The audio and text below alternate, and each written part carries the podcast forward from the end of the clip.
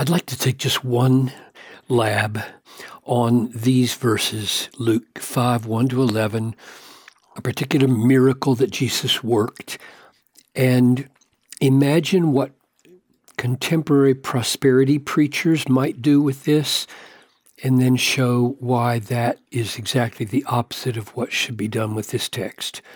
So, Father, protect us from misusing the miracles of Jesus and the word of Jesus, and grant that we would learn about sin and about joy and about hope and about truth and about self denial and about following you from this text. I ask in Jesus' name. Amen. On one occasion, while the crowd was pressing in on Jesus to hear the word of God, that's a precious phrase. He was standing by the lake of Gennesaret, and he saw two boats by the lake, but the fishermen had gone out of them and were washing their nets. In fact, they'd been a long time fishing and caught nothing. We'll see that in a minute. Getting into one of the boats, which was Simon's, he asked him to put out a little from the land, and he sat down and taught the people from the boat. That's amazing. Sitting down, he can speak loud enough to overcome the lapping of the waves, cross the sp- expanse of water, and, and reach the crowds. And when he had finished speaking, he said to Simon, Put out into the deep and let down your nets for a catch. So he turns the boats into a platform for teaching. So these boats have now become dispensers of the Word of God, and he's casting a net of truth across the crowd. And then he tells them to go fishing. Put out, let your nets down. And Simon answered, Master, we toiled all night and took nothing.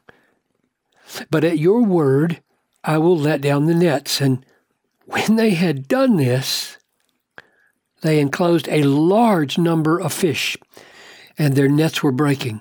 And they signaled to their partners in the other boat to come and help them. And they came and filled both boats so that they began to sink.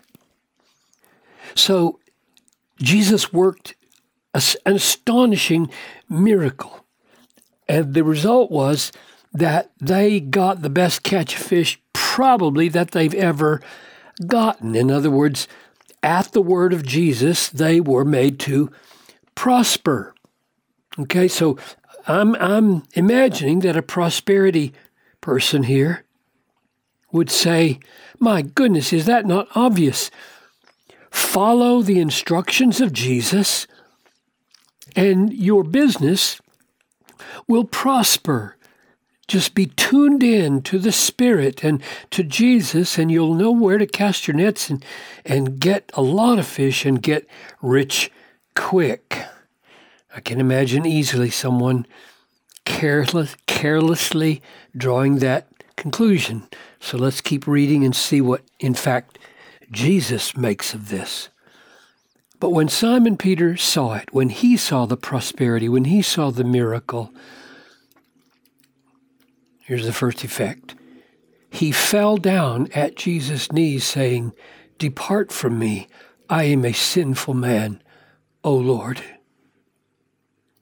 So the first effect of Jesus' miracle was an awareness of sinfulness in Peter. That's amazing. I have often experienced myself that the moments when I'm most singularly and graciously blessed by the Lord, I feel the most unworthy. So that was the first effect. For he and all who were with him were astonished at the catch of fish. They knew this was a miracle that they had taken. And so also were James and John, the sons of Zebedee, who were partners with Simon. And Jesus said to Simon, Do not be afraid. So the second effect of this miracle was that Peter, Simon, experienced fear in the presence of Jesus. if I'm a sinner and this man has the power of God at his disposal to know where fish are and bring them in, I'm in trouble. Sin in the presence of holy power produces fear. That's the second effect. And then Jesus says, from now on, you will be catching men. So the third effect of this miracle is to direct their attention away from the catch of fish and say, if you think the point of this miracle was to make you rich with the best catch of fish you ever had, you don't have eyes in your head. This is about catching men. I was teaching. I was casting the net of truth across the hearts of men, and I just illustrated for you what will happen if you follow me in doing this. So that's the third effect of this miracle, directing their attention not toward prosperity, but precisely away from it, which is the effect number four. And when they had brought their boats to land, they left everything and followed him. This, this story is not about how to get rich, is it's about how to get free from riches and how to get fully engaged in a simple lifestyle of leaving everything for the sake of following Jesus.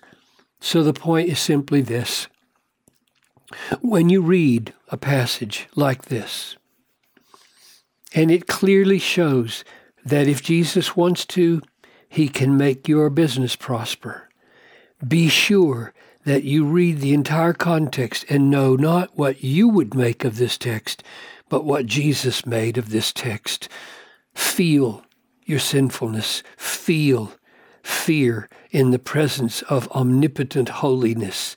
Realize that the hearts of people are what matters, not the riches that we might get from being shrewd like Jesus, and join him on the Calvary Road and leave whatever you must leave in, the, in order to follow him.